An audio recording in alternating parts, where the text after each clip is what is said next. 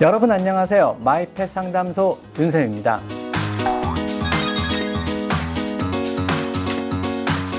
오늘은 고양이 턱드름에 대해서 알아볼 건데요. 고양이 턱드름은 심각한 질환은 아니지만 자주자주 재발하는 비교적 지긋지긋한 질환에 들어가요. 그래서 오늘은 고양이 턱드름 예방 요령, 또 관리 요령, 또 집에서 간단하게 할 수 있는 치료 요령에 대해서 알아볼까 합니다.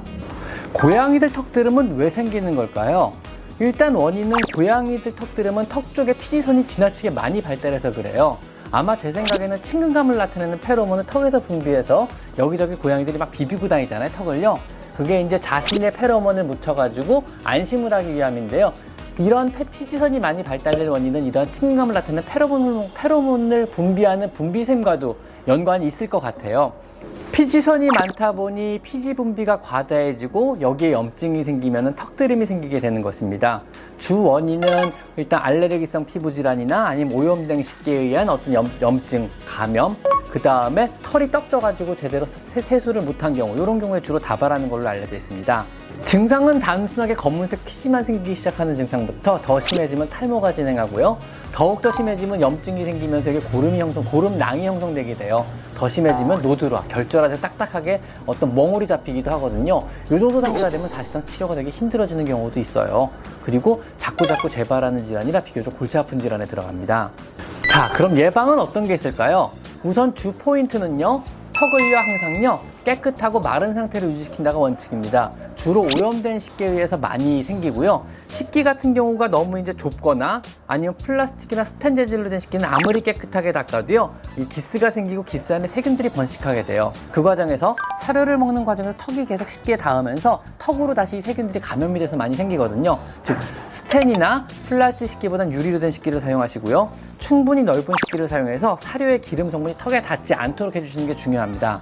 그리고 항시 식기를 깨끗하게 세척해서 말려서 사용하는 게 중요해요. 식기들이 의외로 들어온 경우도 많이 있고요. 식기에 기름 묻은 채로 계속 사료만 보여주는 경우도 있거든요. 매일매일 식기를 깨끗하게 세척해서 말려주시는 거 굉장히 중요합니다.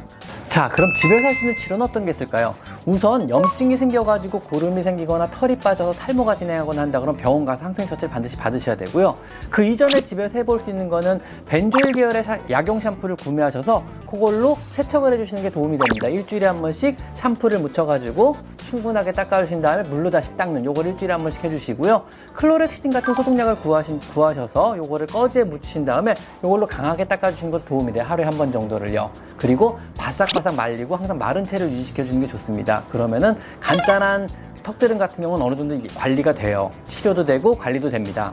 자, 집에서 할 수 있는 간단한 처치에도 불구하고 금방 안 낫거나 아니면 지긋지긋하게 자꾸 재발하고 심해지거나 아니면 더 심해져서 염증이 생긴다 그러면 반드시 병원에 방문하셔서 항생제 처치나 항생제 연고를 꼭 처방받으시고요.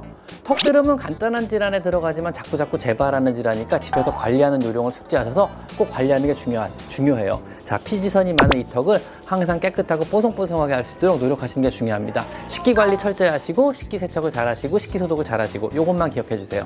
자, 오늘은 고양이 턱드름에 대해서 알아봤고요. 고양이 턱 관리 아주 아주 중요합니다. 까만색 피지가 묻어 있다 그러면 턱드름의 시작이니까 병원 가서 상의하시거나 집에서 관리하는 거 잊지 마세요. 자, 감사합니다. 오늘은 마이펫 상담, 마이펫 상담소 윤쌤입니다.